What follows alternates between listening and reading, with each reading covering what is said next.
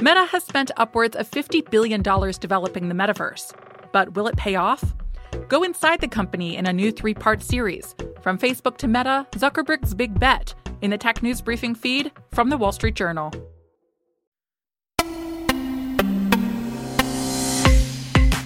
Have you ever had a case of the Mondays? How was your weekend? Ugh, too short. I need coffee. When you return to work after the weekend, and it still feels like there's not a lot of gas left in the tank, it can be a struggle to get back into the groove. Now, imagine that it's not one weekend you've been away, it's like eight, or a dozen, or two dozen. I'm Erin Delmore, and this is As We Work from the Wall Street Journal. How does it feel to go back to work after months away? I'm not talking about summer Fridays or long weekends vacationing or that two week cruise through the Bahamas, though mentally, that's where I'll be while my body is freezing through this New York winter.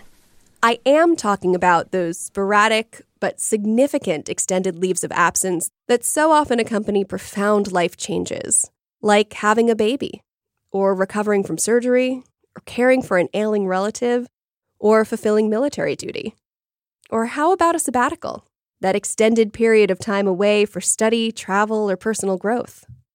And when that chapter comes to a close, you reopen the book on work and figuring out how to adjust back into that job you left when so much has changed around you. Maybe you've changed too. Take Meg Michelli. She's 31 years old and she works in quality control for the printing company Custom Ink in the Dallas Fort Worth area.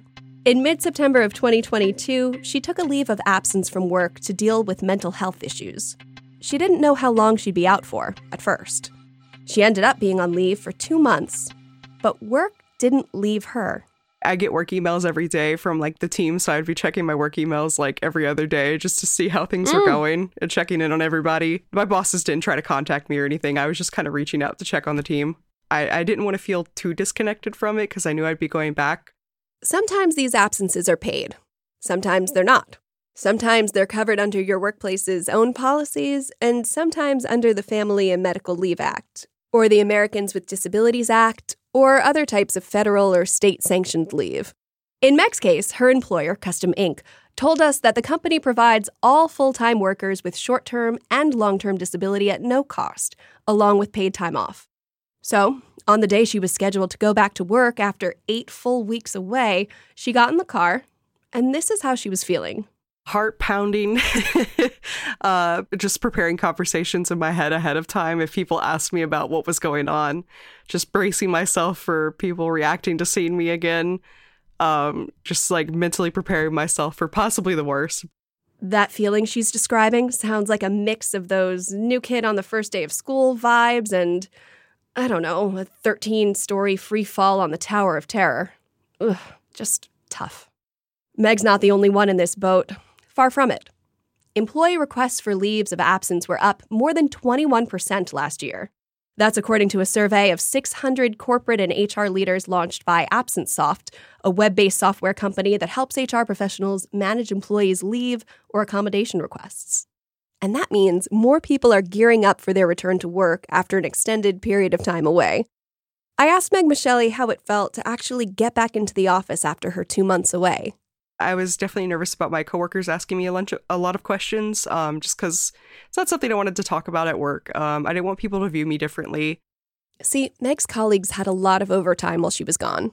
A mix of the heavy holiday season for orders and the fact that the company didn't backfill her job. So while she was out, her colleagues picked up the slack. I felt kind of bad that I couldn't be there to help support them in that time and that they were kind of carrying everything while I was gone.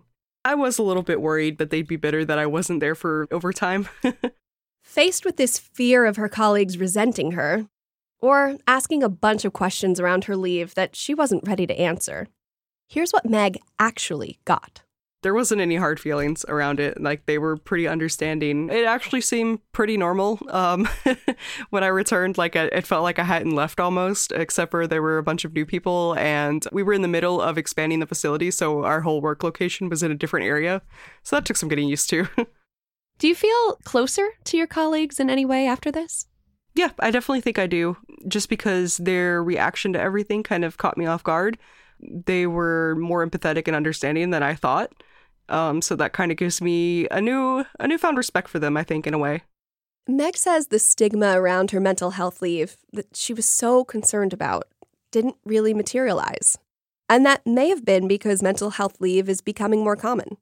According to that AbsenceSoft survey, mental wellness and burnout is actually the second most common reason why people request leave. The most frequent reason was related to illness, and rounding out the top three was caring for a family member. And AbsenceSoft projects that leave requests will rise more than 40% this year. So today we're tackling the mega question of how can you make your return to work easier and more successful? How can you snap back into the groove faster and with confidence? And what can you do if it's not going well or if you need some support along the way? I asked Meg. If somebody takes leave from work for any reason, and mm-hmm. maybe it's healthcare for themselves, maybe it's to care for a loved one, maybe it's a new child in the family. What advice would you give them on how to return to work successfully?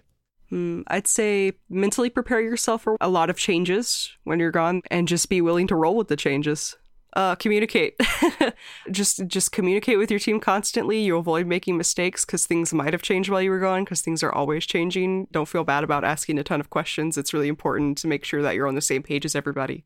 And by the way, Meg, who could feel her heart racing in the car that day as she headed back to work for the first time in two months, says she got back into the groove just fine.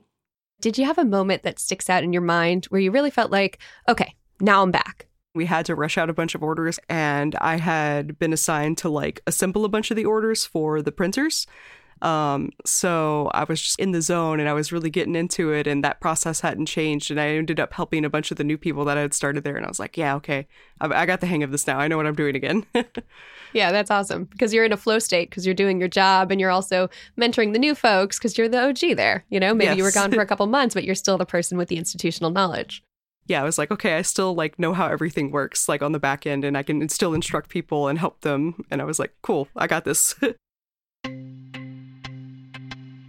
When Meg found out she had new colleagues, she didn't see it as a hurdle.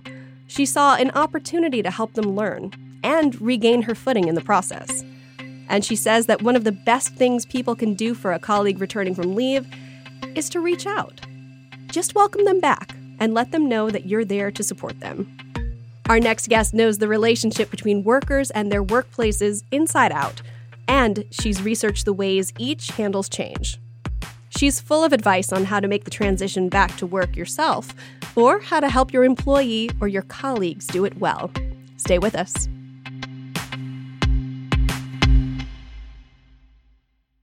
Meta has spent upwards of $50 billion developing the metaverse.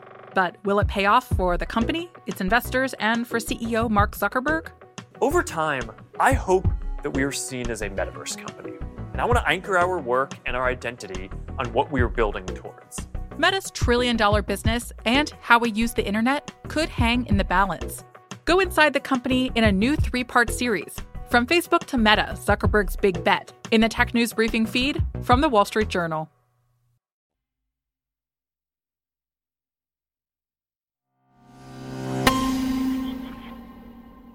We just heard from someone who overcame their fear of returning to work after a multi month leave, and she had a pretty good go of it. But it's not the same story for everyone. Denise Rousseau is a professor of organizational behavior and public policy at Carnegie Mellon University, and she researches the relationship between workers and the companies that employ them, including individual career development and the ways that companies and workers manage change. She's here to offer us some perspective on how to return to work and hit the ground running. Denise, tell us, why is it so hard to come back from leave? Well, any reentry is difficult because probably it's the case that we're not quite the same person with the same concerns we were prior to taking the leave. Be it, you know, are, are, do we have a new baby? Have we come from taking care of an elderly relative?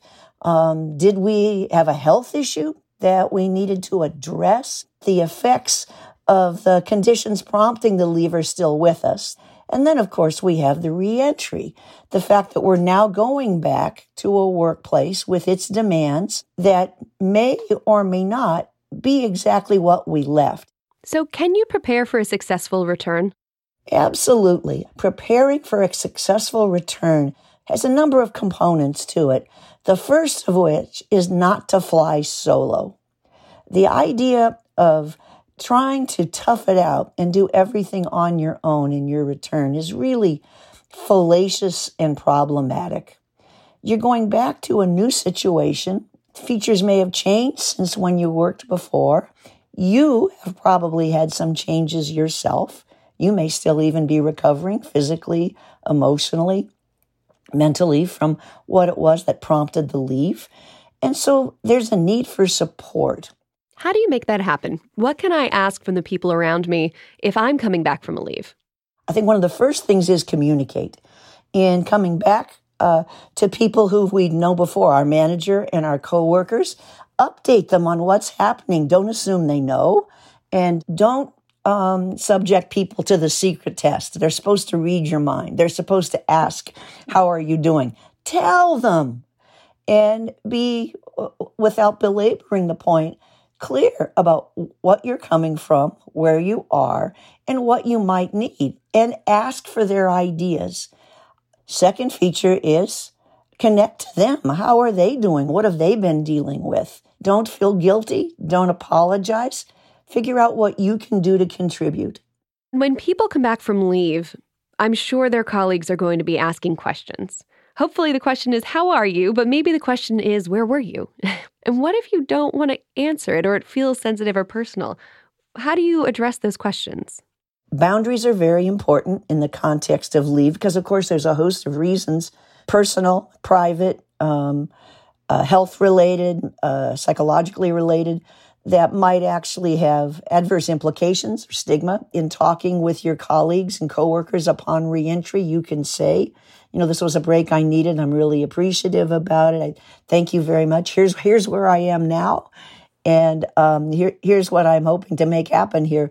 Tell them what they need to know and express appreciation without disclosing how you comport yourself on return and the care and respect you show to other people will reduce the need for others to want to pick apart your reasons for going. Now, I'm sure that in a lot of cases, it's those same colleagues who rise up and pick up the slack. I mean, one person's absence can mean more work for everyone in the team. The idea that other people picked up the slack is not to be taken lightly. It's it's something we presume we would do ourselves if an accommodation was needed by another, but that that's a contribution that should be recognized. Managers are very appreciative of people who help others after having their own accommodation. It's seen as sort of reciprocity.